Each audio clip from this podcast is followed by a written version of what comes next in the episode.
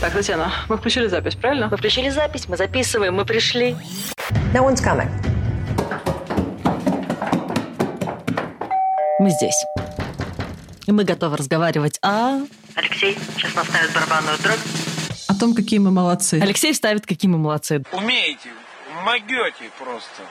Так это прекрасно. Понимаешь, мы как бы общаемся с Алексеем, которого здесь нет. Но потом э, наши какие-то пожелания — это как письмо Деду Морозу.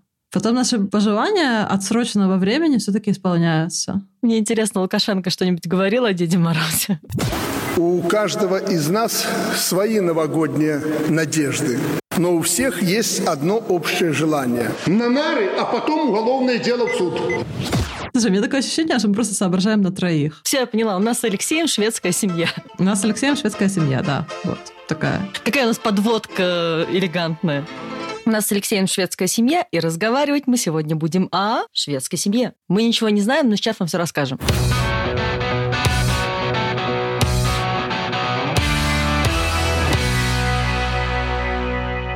У меня недавно появилась теория про шведскую семью, но я потом расскажу где-нибудь в выпуске. Я постараюсь ее не забыть. Это семья. В такие вещи надо просто верить. Да, давай вообще мы в целом поговорим. То есть мы тут решили, что эту тему нужно как-то осветить. В общем, я вообще считаю, что шведская семья у Татьяны. То есть недавно я говорила со своим шведским бойфрендом, и мы обсуждали Татьяну. Поездку на лыжи. В том числе, значит, у меня шведский бойфренд. Если кто-то не слышал наш эпизод о том, сколько нужно мужчин современной женщине, это нужно слышать. Но у меня шведский бойфренд, у Татьяны есть э, бойфренд, и еще у Татьяны есть э, бывший муж.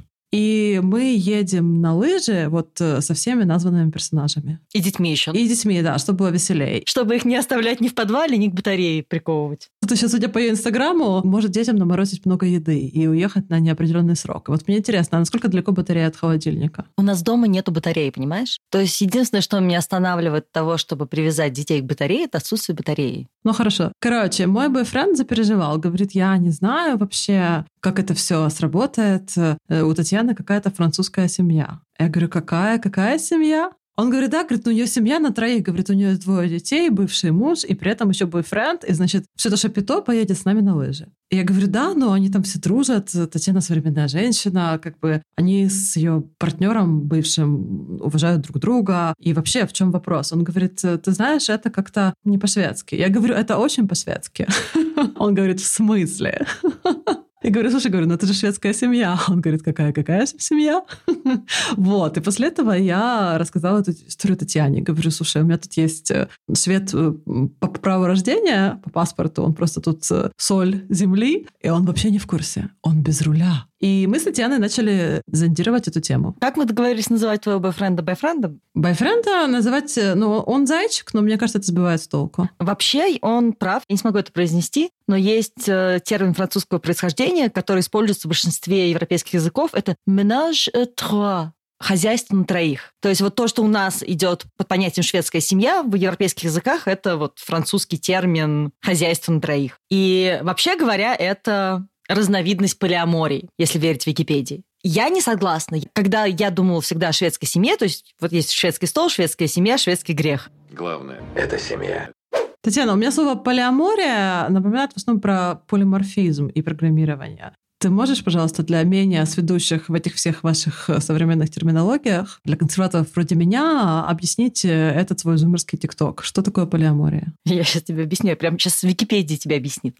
Полиамория — это форма согласованной немоногамии, Система этических взглядов на любовь, допускающая возможность существования любовных отношений у одного человека с несколькими людьми одновременно с их согласия. Полиамории также называют практику любовных отношений, воплощающую эти взгляды, а у людей, участвующих в таких отношениях, называют полиаморами. Полиамория — это когда у тебя с согласием и информированностью есть какая-то комбинация партнеров, у твоих партнеров есть партнеры, и дальше как там договорились. Там главное консент и вот это все. То есть полиамория — это не моногамия. Что такое моногамия, наверное, тебе объяснять не надо. Это мы в нашем кружке миллениалов проходили. Да, и, соответственно, то определение шведской семьи, которое в Википедии, это форма полиамории, при которых три человека любой комбинации полов живут вместе. Но Я всегда понимала шведскую семью немножко по-другому. То есть, да, это зачастую какая-то совместная форма проживания разной степени ячейка общественности, но не обязательно это три человека, состоящие в отношениях друг с другом. Не обязательно это должен быть треугольник или прямая линия. Короче, у людей там, да, не обязательно какие-то романтические отношения. Не, ну по большому счету семья это же совместное ведение хозяйства в просто в словаре. Поэтому, да, там в самой по себе семье как таковой не обязательно предполагается романтика. Наговаривайте на нашу семью. Грех это. Если и семья это совместное ведение хозяйства, то у меня, да, у меня шведская семья. Хозяйство в одном месте, отношения в другом, дети в третьем, но нет. Дети все еще не у батареи. Да, ну а по поводу шведской семьи, значит, Татьяна мне тут открыла глаза, что оказывается, на самом деле то, что шведов этот термин крайне удивляет, ничуть не удивительно. Это все придумал Черчилль в 18 году. Это все придумали американские консерваторы, у которых немножечко подгорало от э, шведского, так сказать, свободомыслия. То есть, э, насколько я поняла, Швеция еще в 60-х, во-первых, а, отказалась э, вступать в НАТО, ну, уже, кстати, вступила, Россия помогла. И плюс у них была вот эта вот концепция так называемого welfare state, государства всеобщего благосостояния или всеобщего благополучия. И это был вектор развития в, так сказать, более социалистический, и он был ну, противовесом и таким бельмом на глазу вот, американского капиталистического вектора. И э, при всем при этом, ну, Швеция, все эти там левые ценности, куча молодежи, которая в то время была довольно популярная форма ведения хозяйства, так называемый коллектив, на русский переводится как коммуна, Это, наверное, чем-то напоминало советскую коммунальную квартиру, но люди жили в этом добровольно. То есть э, несколько семей, либо одиночек, это до сих пор есть, ржет она. Э, то есть несколько семей или одиночек, они вот э, Прости. Чего? Я, я просто вспомнила, я объясняла своему брейфренду, что такое коммунальная квартира, потому что я до 15 угу. лет жила в коммунальной квартире, и я объясняла ему, что это такое. Вот это вот, и люди живут в этом добровольно. Это очень, очень хорошее уточнение. Да, то есть э, и тут называется, ну, коллектив, и обычно это какой-то большое помещение, ну, чаще всего это дом, а не квартира, где либо одиночки, либо пары, либо пары с детьми занимают отдельные комнаты. И люди в это все идут просто потому, что они считают, что, ну, тут есть такая концепция, но, опять же, Швеция все-таки по своему, ну, как бы ментальному укладу, она довольно социалистична. Считается, что все-таки какие-то общие ценности, они должны быть априори выше, чем ценности индивидуалистические. И вот живя в таком тесном содружестве с другими людьми, ты как бы ну, душу совершенствуешь. Ну, есть вот такая идея. И в 60-е это было прям сильно популярно. Ну и, разумеется, у американцев от этого подгорало. То есть они как бы желали в этом усмотреть ну, нечто большее, чем просто способ ведения хозяйства, и говорили о особой сексуальной развращенности шведов. Народ для разврата собрался. Насколько я понимаю, эти отголоски сексуальной развращенности дошли как-то до Советского Союза, и в Советском Союзе появилось понятие «шведская семья». То есть на Западе есть понятие «шведский грех», это вот эта сексуальная раскрепощенность э, шведов как нации. А в Советском Союзе это переформулировалось в понятие шведской семьи. И насколько я читала, там еще была такая разгромная статья в журнале Time. То есть, знаешь, как в Советском Союзе там любили какую-то пропаганду. Ну, и, судя по всему, вот в 70-х и 80-х э, вообще особо никто не брезговал, даже какие-то вроде как уважаемые на сегодняшний день западные издания писать статьи, основываясь на, скажем так, сомнительной с точки зрения журналистской этики информации. И, в общем, там была статья под названием Sin and Sweden «Грех и Швеция», и там Швеция описывалась просто как Содом и Гоморра 20 века. То есть якобы, э, значит, авторитет церкви чрезвычайно низок, ну, от чего, разумеется, у американских консерваторов просто пылает так, что можно видеть из Стокгольма. Что в стране десятки тысяч э, невенчанных пар, и что примерно 10% младенцев рождаются вне брака. Да, ну и вообще полный упадок общественной морали, разложение, и по мнению автора, это, разумеется, это вот результаты этих социалистических экспериментов правительства. Ну, в общем, у американцев подгорало, у Советов начало подгорать за компанию, я так понимаю, Советам было обидно, что вот как это, кто-то что-то бичует, а мы тут, значит, это не успели. И вот родился этот термин «шведская семья». По большому счету, просто еще одно название для группового брака. И он плотно вошел в обиход советский, обиход Гома Советикуса. А где-то в 90-х его даже включили в словари. Да, но при этом, мне кажется, о чем я слышала в Швеции и что я наблюдаю, мне кажется, должно стать, не знаю, каким-то новым понятием шведской семьи, в которой люди живут свою жизнь, женятся, разводятся, разъезжаются, рожают детей, вот это все, и при этом сохраняют нормальные отношения со всей комбинацией партнеров, с которыми у них возникли более долгосрочные обязательства вида, например, детей. Ну да, но тут немножко другая история. Но мне кажется, это могло бы стать новым определением шведской семьи. И у меня есть теория, почему так. Если мое предыдущее объяснение, что я имею в виду, было не очень понятным, я имею в виду, что в Швеции, насколько я понимаю, зачастую нормальная ситуация, что семья распадается, у семьи есть дети, родители продолжают нормально общаться, воспитывать вместе детей, у родителей появляются новые партнеры, все эти четверо взрослых людей тоже нормально общаются, у них есть неопределенное количество детей на всех них четырех. И вся эта большая семья, такая расширенная семья, это называется бонус фамиль, да. Вся эта бонус-семья хорошо общается. Ну, как бы дети это не удивительно, но удивительно, что как бы все взрослые сохраняют хорошие отношения, и у них нету никаких обид.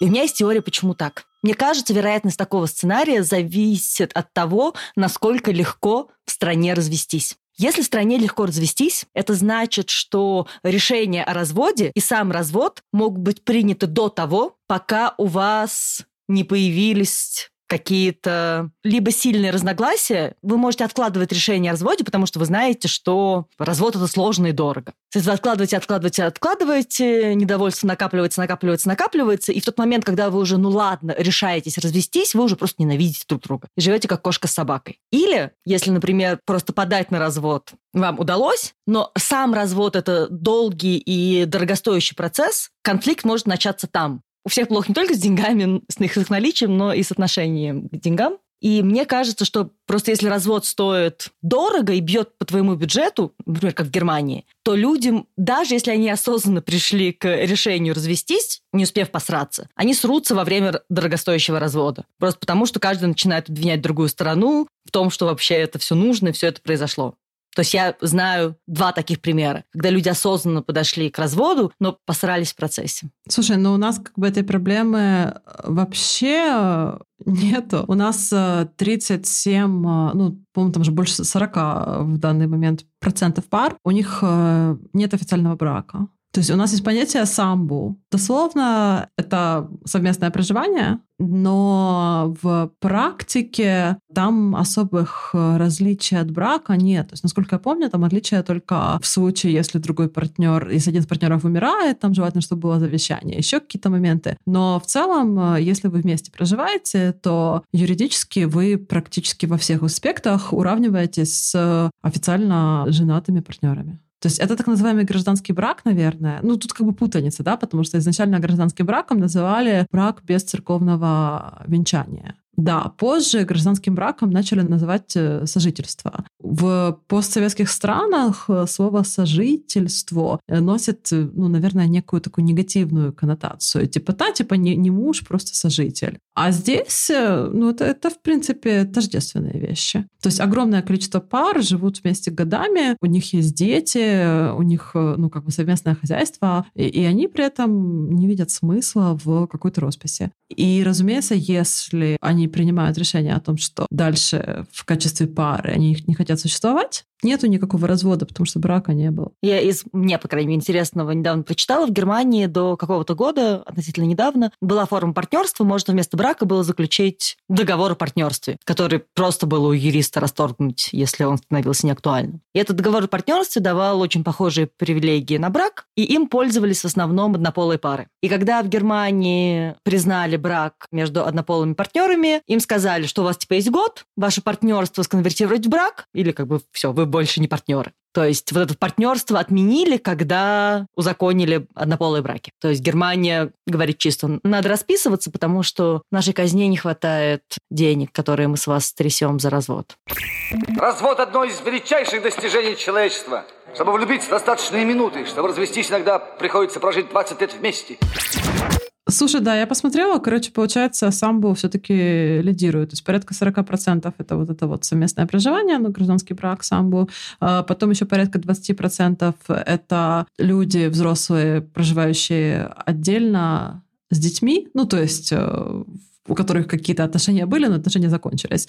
Э, и оставшиеся 40 это, да, у тех, у которых есть э, зарегистрированный брак. Тут, получается, Татьяна уже заметила, люди, как бы прекращая партнерские отношения, обычно не успевают друг друга достать до печенок, и у них э, действительно неплохие отношения. То есть, э, окей, мы перестали существовать как пара, но, возможно, или как довольно вероятно, что у нас есть какие-то совместные дети, и дети не должны страдать. Ну и, и мы не то чтобы ненавидим друг друга, мы решили, что в определенном аспекте наши отношения прекращены, но мы по-прежнему можем оставаться друзьями, мы однозначно остаемся родителями. И тут над детьми всегда там в 97, наверное, процентах случаев после расставания родителей оформляется совместная опека. То есть дети находятся неделю с мамой, неделю с папой. И никаких вот этих вот историй, где там э, нужно как-то алименты у кого-то отжимать, ну, как бы этого нет, потому что опека 50 на 50. И получается, если у мамы либо у папы появляется какой-то новый партнер, и если мы говорим о людях за 30, обычно у этого другого партнера тоже есть свои дети.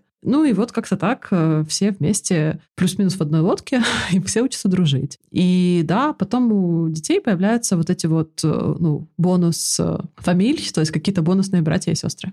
Ну, мне, например, один из моих мужиков, опять же, тем, кто не слышал, да, а как я это назвала, Сванте. Ну, короче, мой товарищ, с которым познакомились на Тиндере и как-то так задружились в десна. У него есть брат с матерью, и еще есть один брат со стороны отца, и один брат со стороны мамы. То есть его родители, они познакомились в возрасте что-то там под 40, короче. И вот, так сказать, консумировали это знакомство, отметили тем, что завели двоих сыновей. Но да, и у мамы, и у папы к тому моменту уже было по ребенку в возрасте, ну, на тот момент порядка 10 лет. Вот такая вот расширенная семья. И это часто. Но то, что да, меня всегда удивляло, что по дефолту у всех хорошие отношения. То есть, когда отношения плохие, это скорее исключение. Тогда как у нас, ну, да, знаешь, что там мой бывший, не окосил еще, да?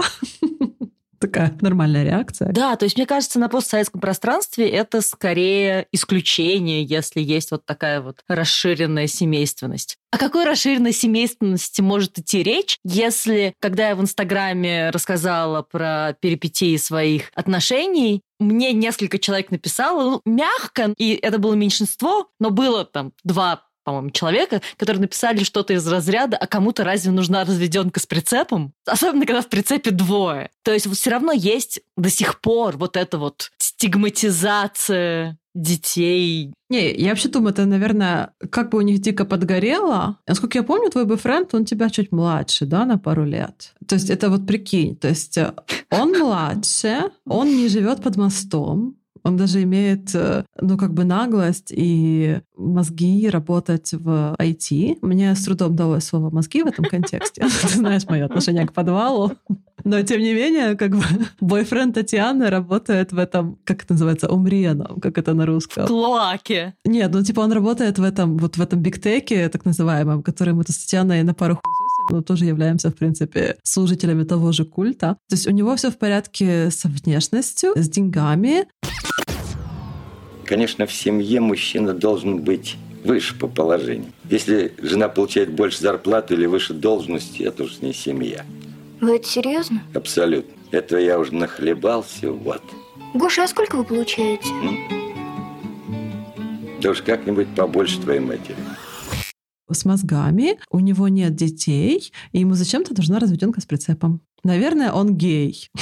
Да, я, кстати, бойфренда Татьяны прям вот видела вживую, то есть действительно, да, ну, возможно, Татьяна ему платит, я не знаю, но мне так не показалось. И я прям представляю, как там тоже, наверное, полыхает у некоторых подписчиков не хуже, чем у американских консерваторов в 60-х. Но они вот всей этой информации они не знали, так что, наверное, у них не очень полыхало, но просто посыл был не такой грубый, что, а, типа, кому-то нужна разведенка с прицепом, но скорее люди там для себя интересовались и передавали свои какие-то волнения о том, что, ну, как бы у них, не знаю, условно, похожая в чем-то ситуация, и они чувствуют себя ненужными. Потому что, как бы на постсоветском пространстве, ну, действительно, твоя ценность падает с возрастом и с э, детьми.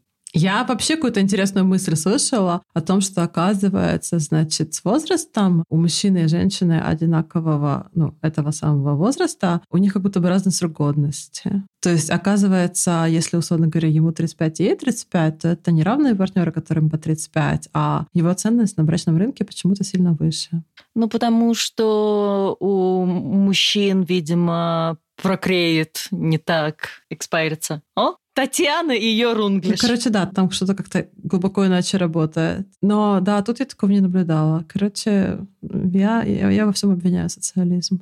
В общем, да, вот эта вот шведская семья, она на самом деле до сих пор существует. Ну, по крайней мере, вот этот вот э, ком- добровольная коммуналка, да, то есть так называемый коллектив. Значит, у меня есть э, друг, мы с ним лезем на стену, мы с ним ходим на скалолазание. И у нас есть совместный друг, ну, как бы с его стороны, тоже у нас такая расширенная семья друзей, да. В общем, да, у нас есть бонусный друг э, Антон, который тоже ничем не обделен, тоже работает в неблагоугодном бигтеке, он с своей девушкой, э, ну вот сейчас у них ребенок, и когда Даниэла забеременела, они наконец-то съехали из коммуналки. То есть до этого они годами жили в коммуналке, и это не потому, что у них были какие-то стесненные финансовые возможности, а потому что им казалось, что это очень прикольно. То есть они в этом промежутке там лет так с 18 и, по-моему, до 29 они жили вот в коммуналке. То есть это был дом, у них там была какая-то общая гостиная, и там было всего, по-моему, 7 или 8 комнат, и каждая комната была занята либо парой, либо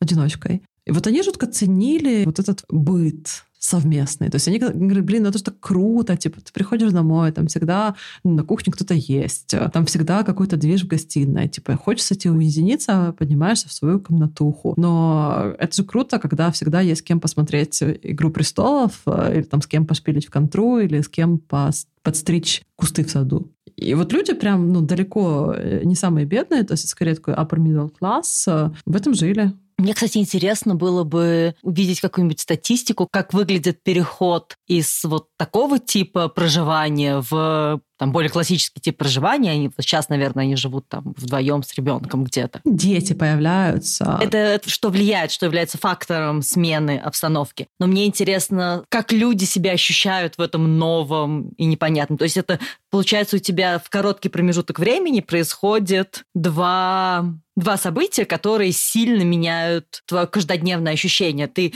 переезжаешь из вот этого вот коммунального быта, где у тебя все время есть кто-то в гостиной, есть с кем поиграть, постричь кусты, приготовить ужин. Ты переезжаешь, во-первых, меньше квадратные метры. Во-вторых, у тебя там все время есть только один другой человек какое-то время. Потом у вас появляется ребенок, и это еще один такой сильный стресс для привычного типа проживания. То есть у тебя в короткий промежуток времени ты такой пах-пах-пах, и все по-другому. И мозг такой начинает вытекать из ушей. Да, наверное. Я не знаю. Ну, типа, блин, ну я просто подумала, я же тоже живу со своим другом что мы тоже описывали в другом выпуске. Но у вас там не 10 человек. У нас двое человек, у нас тоже есть э, личное пространство в виде отдельных спален, ну, общая кухня, общая гостиная. Нам нравится. Да, но смотри, вот сейчас ты, допустим, решишь съехать со своим бойфрендом. Я, кстати, думаю своего бойфренда в долгосрочной перспективе укатать на то, чтобы купить э, дом и подселить туда Ивана Андреевича.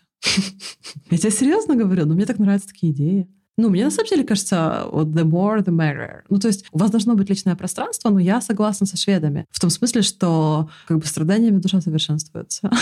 Ну, в смысле, быть какой-то моральной семьей гораздо проще, если твоя мораль и этика не подвергается праведной критике со стороны, ну, так сказать, коллектива. То есть, понимаешь, это же не какие-то случайные люди. Проблема советских коммуналок была в том, что, ну, в худшем случае, эта коммуналка когда-то была твоим родовым гнездом, да, вашей квартирой, а потом туда подселили каких-то реднеков. То есть это как, ну, вообще трэш. Ну, либо просто как бы ты не выбираешь соседей, а тут ты соседей выбираешь. То есть ты, по большому счету, создаешь, ну, такую, знаешь, свою маленькую ячейку общества, такую расширенную, основываясь на какой-то общности интересов. Это круто. Сейчас люди послушают Наталью Андреевну и начнут создавать расширенные ячейки общества.